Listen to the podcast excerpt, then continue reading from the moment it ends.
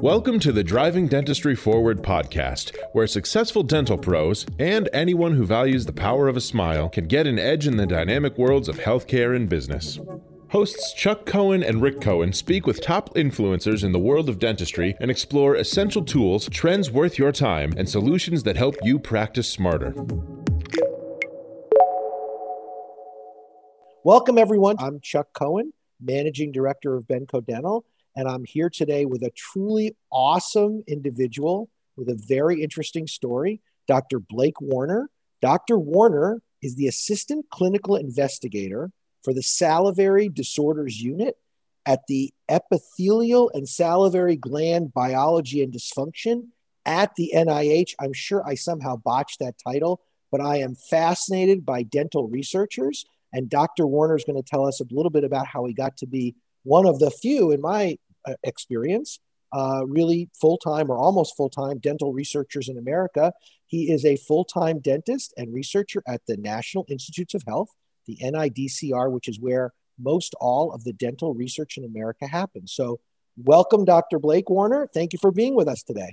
Hey, thanks, Chuck. You can call me Blake. And uh, thank you for that warm introduction. Um, yeah, so I, I am a basically a full time uh, clinical and translational dental researcher at the National Institute of Dental and Craniofacial Research. And um, I sort of came this way, uh, sort of circuitously, like many scientists do. You know, we it wasn't originally my plan uh, to become a, a, a dentist scientist.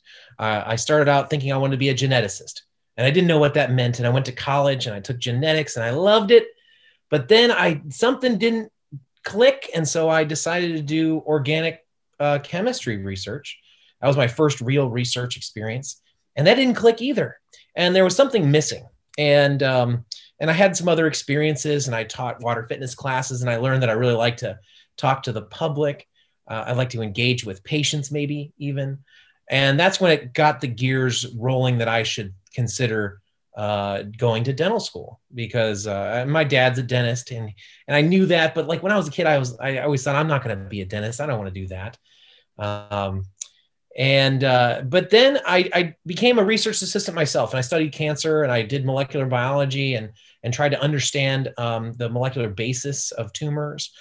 Um, but I was still something was missing. I was always working alone. I was in the basement. I was working with my animals, and I missed some sort of there. The the spark wasn't there, and so I decided to do a master's in public health, and that's where I started doing oral uh, biology and cancer chemo prevention, where I was trying to prevent oral cancer. And, uh, and that snowballed in a way into going to dental school and applying for a PhD and then being fully in dental school and fully in the PhD at the same time. And I was a little, I was a little wild. I, you know, I did both of those basically in a five year period, DDS PhD. I hit it really hard. Um, I was lucky because my uh, my girlfriend at the time, now my wife, was also in grad school at another university, and so I could devote basically 150 percent to um, to uh, research. And when I when I ended, I knew I wanted uh, a cl- clinical specialty that would um, sort of uh, work well with um, my desire to do research. And for me, that was pathology. I could use the microscope. I could look at, I could look in the mouth of patients. I could do clinical pathology. And for me, that, that was the intersection. Oral pathology, plus microscopes equals I can find new things. Okay. And so in the process of residency, I found that some of the patients who, who struggled the most were those patients who had dry mouth conditions, either from external beam radiation due to head and neck cancer or possibly autoimmune diseases like Sjogren syndrome. And in, in doing a little research, I found a clinical trial at the National Institute of Dental Craniofacial Research, which was led by my now mentor, Jay Chiorini. And he was doing gene therapy to correct the saliva dysfunction, okay, or the salivary dysfunction or lack of saliva in the mouth due to external beam radiation.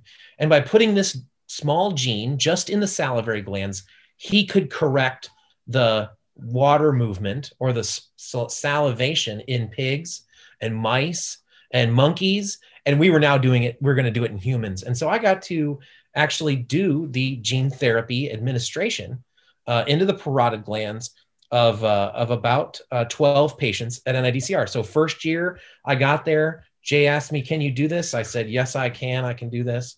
I had done imaging in the salivary glands before, and it's basically the same process. And, uh, and, and away we went. So for me, you know, doing gene therapy and things that I thought were only possible in sci fi movies, I was doing it on humans. And that, then I was sold. I was like, this is going to be my career. And if I could run a lab and I could have a clinical research program and work in the clinic every day and basically do both, I was going to be a happy man. And, um, and that's what I've been pursuing ever since. That is very awesome. So let's describe, first of all, the first research project you worked on about the gene therapy for salivary disorders. First of all, for those who don't know, not being able to produce saliva is a horrible situation yeah. to be in. It's just a horrible side effect of some awful cancers. So being able to fix that is very, very important. Did you actually come up with a therapy that fixes that? Uh, we're not there yet. Uh, we're in a safety study, and we're almost we're almost done um, with that safety study. I can say that the animal models are very, very promising. Wow! And uh, not only are they very promising, but there is they they do seem to be relatively safe. And the beauty of this type of approach is that once you correct the, the deficit, it seems to be a treatment that will last for a very long time. And I want to say almost a lifetime potentially. Because um, it does last the life of the mice, and for the pigs, it lasts uh, for years. And so for humans, you know, we need to let that trial progress a couple more years, and we can tell you how that works. Um, you know, but all in all, I, I'm I'm very excited about it. I think it's going to be uh, a way that we treat many other conditions, not just salivary dysfunction, but if you could co opt the salivary glands to do other things, possibly act like an endocrine organ, now the, the sky is the limit in how you can um, sort of reprogram an already very functional gland to do just a little bit more and maybe correct a systemic disease uh, that may be, uh, you know, something. Uh, uh, like a hormone deficiency. Um, that's kind of where this the promise of this type of uh, of this type of therapy lies, and that's all like that's all the research of my mentor Jay Chiorini. And uh, and for me, I wanted to create a clinical program of my own that of my own that was very complementary to this already established clinical trial. And so, like together, you know, we can uh, really address some unmet medical needs. Um, and that's kind of like my uh, interest is being able to integrate dentistry with medicine and sort of being on the front lines and saying, you know, dry mouth is a real problem. And, you know, this is a complication of either uh, radiation therapy or oncologic therapy or some sort of systemic autoimmune disease. And we need to pay attention to it. You know, medical insurance by and large doesn't reimburse patients if they lose their teeth. Uh, they don't reimburse for placing implants. Um, now, if you were to lose a limb, you know, in an accident or an infection, you could have a prosthesis made. But that's not true for dentistry. And I feel like there's a lot of room, there's a lot of distance to sort of improve that relationship between medicine and dentistry. You know, being able to salivate, being able to chew your food, having a high quality of life is is uh, really really important. So like my research might be a very small portion of that, but that's sort of how it how I wanted to blossom into you know a greater greater uh, acknowledgement of the role of the oral cavity in systemic health that is totally cool. So, of the projects you're working on today, on a, from a research basis, what are the one or two that have you the most excited? So, for so I already told you about the uh, the the uh, uh, radiation induced xerostomia, mm-hmm. and um, the the next project, and I, am going to end on like a capstone project that happened this pandemic specific. The next project is trying to better treat Sjogren syndrome. Right now, there are no drugs to treat Sjogren syndrome that are very effective. The ones that we do have are like hydroxychloroquine, which you heard about in the news about yes. possible COVID therapy. It wasn't proven to be very effective, but it's very effective at treating some of the systemic symptoms for Sjogren syndrome. Um, it has no impact on patients' salivation. So the main clinical complaints of Sjogren's are dry eyes and dry mouth, and it has no uh, no benefit for either of those organ systems. Um, dry eyes it's treatable you know you hear you hear of patients having Xiidra or other drugs to treat their dry eyes and they actually i can show you uh, in my data i have longitudinal data that the patients that go on some of those medications their eye function gets better but their their oral function continues to decline um, and I think that's, uh, again, one of these unmet medical needs. We need therapies that target pathogenic inflammation in Sjogren syndrome. And I think we have a drug that we could repurpose from other uh, indications, and we have a clinical trial starting where we're using the um, the Pfizer or the drug tofacitinib, um, which is marketed under Xeljanz, and we're testing its safety in uh, patients with Sjogren syndrome. So I'm very excited about that because we're going to look at the actual tissue with some really new technology called single cell RNA sequencing. Basically, we look at all the genes that are on and off in every single cell in a biopsy. And we do that before they get drugs and they get it after they get drugs. And we can see the individual cell types that respond to that medication in the target tissue of this autoimmune disease. And that's going to be revolutionary. Being able to say, this is the cell that I thought would be respond, and in fact, it did respond, and the patient has better saliva flow because of it. Um, you know, having that granular of of detail is is really critical. That's and awesome. the second story yep, is uh, very pandemic specific. We in you know, my wife is an epidemiologist and she works in critical care medicine at NIH, and uh, she so her background is infectious disease epidemiology. And when we started to get these reports from Wuhan, China, that there was an emerging uh, a severe um, acute respiratory syndrome type disease that likely was a coronavirus, um, you know, NIH mobilized, everyone mobilized. Anybody who could uh, do uh, coronavirus work from big data analysis all the way down to molecular biology, uh, we were we were doing it. And so she she kind of said like, "Hey, Blake, this is going to be big." And I that night went. Uh, actually, I talked to my mentor, and he said, "You know, it's possible viruses sometimes have uh, tropism, where they can grow really well in salivary glands." And I said, "Yeah, I, you know, this this is uh this could be big. Let's look at our single cell RNA sequencing data that we already had, and sure enough." Um, we saw the target, which is called ACE2. You hear about ACE2 on the news all the time, and a couple of the other proteases, very specific proteins that help um, that help that virus gain entry into cells, and they were present in the ducts and acini of salivary glands. And so we very rapidly decided to do two things. One, we wanted to get access to tissues from patients who were infected, and we wanted to get start a, uh, a clinical trial or a trial to compare saliva to nasopharyngeal testing. And so this was uh, this was actually mid March, and by late March, early April, we had initiated the trial. And basically, about two weeks into this, that's when Yale and uh, the group uh, from Anne Wyllie actually came up with Saliva Direct. So we didn't we were we were beat to the punch, but that's that's okay. That happens. Um, we it happens. Um, it happens when you're working on something that's exciting.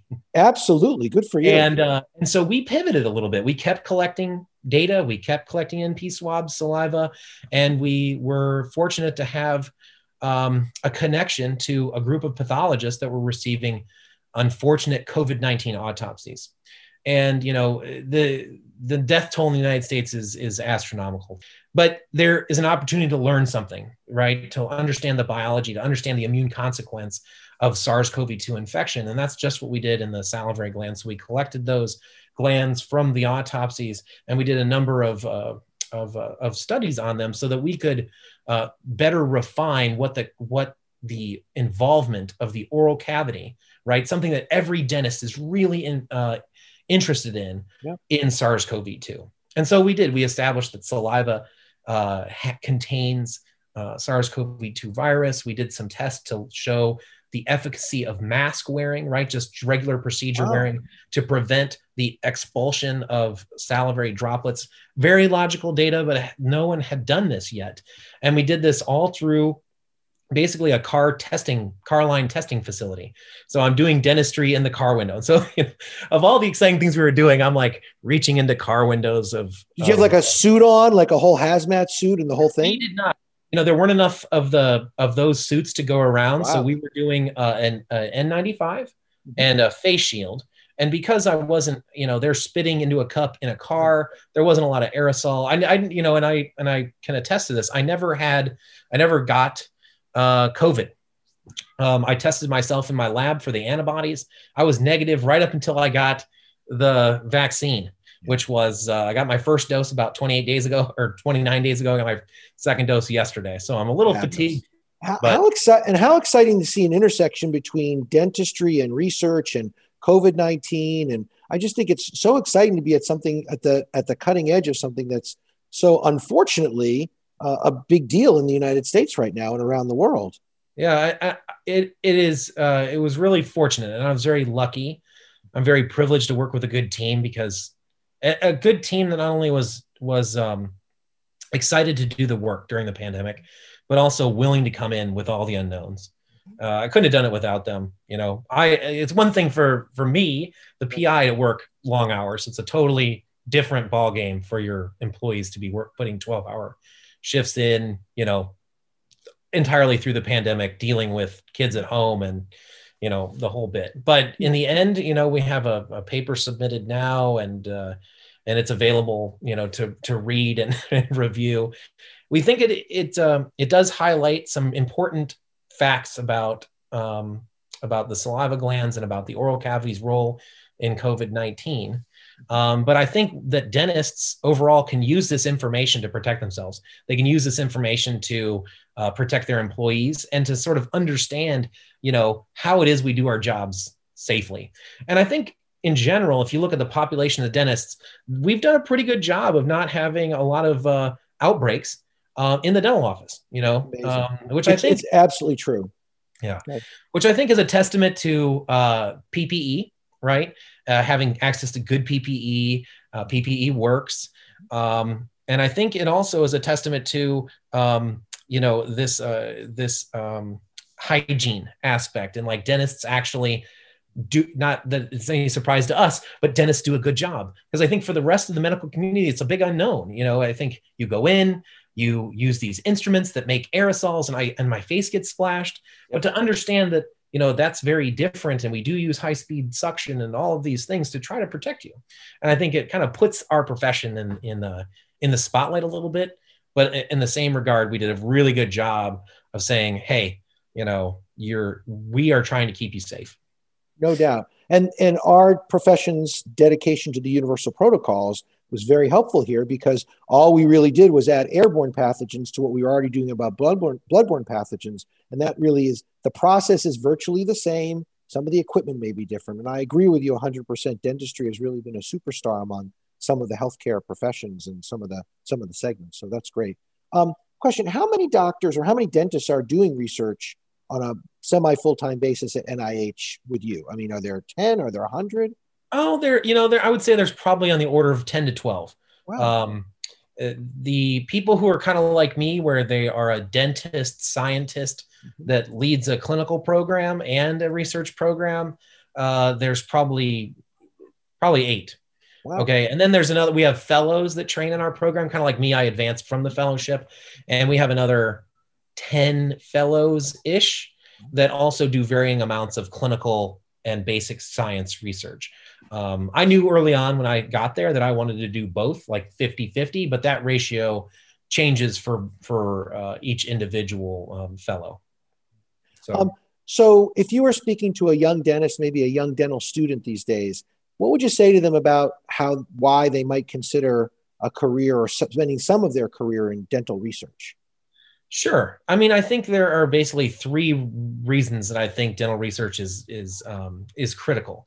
The first is um, in order to maintain the relevance uh, of our profession uh, as as such as a profession is the generation of new knowledge right and new knowledge includes you know synthesizing other published works in a digestible format and that's kind of like what you do in dental school um, you read papers, you try to understand them. But then the next level up is is is uh, is you know uh, basic science, right? Trying to understand some phenomenon uh, that's related to oral health. Um, and you know, if that level kind of excites you a little bit, I always tell people, I'm like, you know, that's when you consider maybe spending a summer doing research or spending a year out of dental school and doing research. There are um, programs that uh, will pay you to do research even at NIH. Uh, to take a year off from dental school or medical school for that matter, and uh, come and hang out in the lab and learn some new techniques.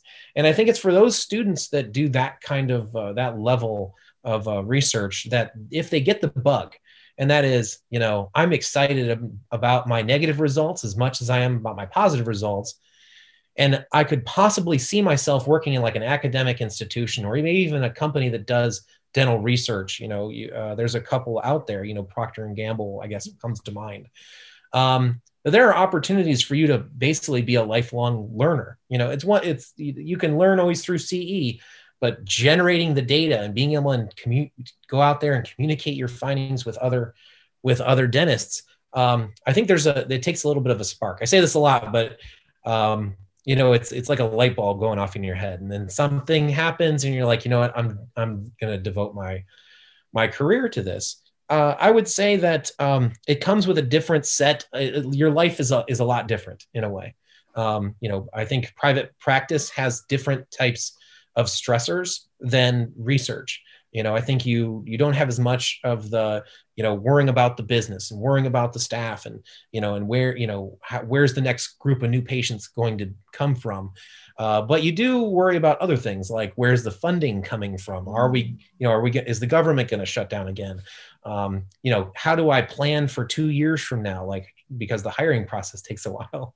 Um, you know it are my experiments going to come out? You know am i going to have a good result and uh, and I, I, would say if you uh, you have to be strong, you have to be committed, um, because it's it's mostly going to be uh, not positive results. You know, you're not going to be uh, having you know if, if everything goes right all the time, there's something not going right. That's a very good point. You need you know, negative results as well as positive results. You need them both, right? You need like the you need some experiments to fail to remind yourself that you know everyone makes mistakes, but you need to take good notes and you need to know where know where your uh, where your mistakes happen because so you don't have to make it the next time. Well, Dr. Warner, th- Blake, thank you very much for spending some time with us today. I found it truly inspirational. On behalf of the rest of the dental profession, thank you very much for spending your career doing dental research at NIH. I don't think it, I, I will tell you, I don't think that what you do gets nearly enough publicity or play. Uh, what you do is hugely important, and we very much appreciate it. So thank you very much. Oh, thank you, Chuck. Thank you for that um, that warm uh, uh, uh, sign of appreciation. I do appreciate it. I have a blast. Thank you, all the taxpayers out there. you know, I do use your money um, diligently, and I do try to create new knowledge. Um, I know it's hard to uh, you know kind of understand uh, some of the data or maybe how it all works, but I promise you that uh, and i'm committed to the public in that way that i will use your money well and i will change people's lives. I mean that's my that's my and that's my interest. So thank you for doing that. And nice nice to meet you today. Bye bye nice to meet you. Have a thank great you. day. You too. Bye bye thanks for listening in. Don't want to miss an episode of the driving dentistry forward podcast? Subscribe today on your favorite podcast app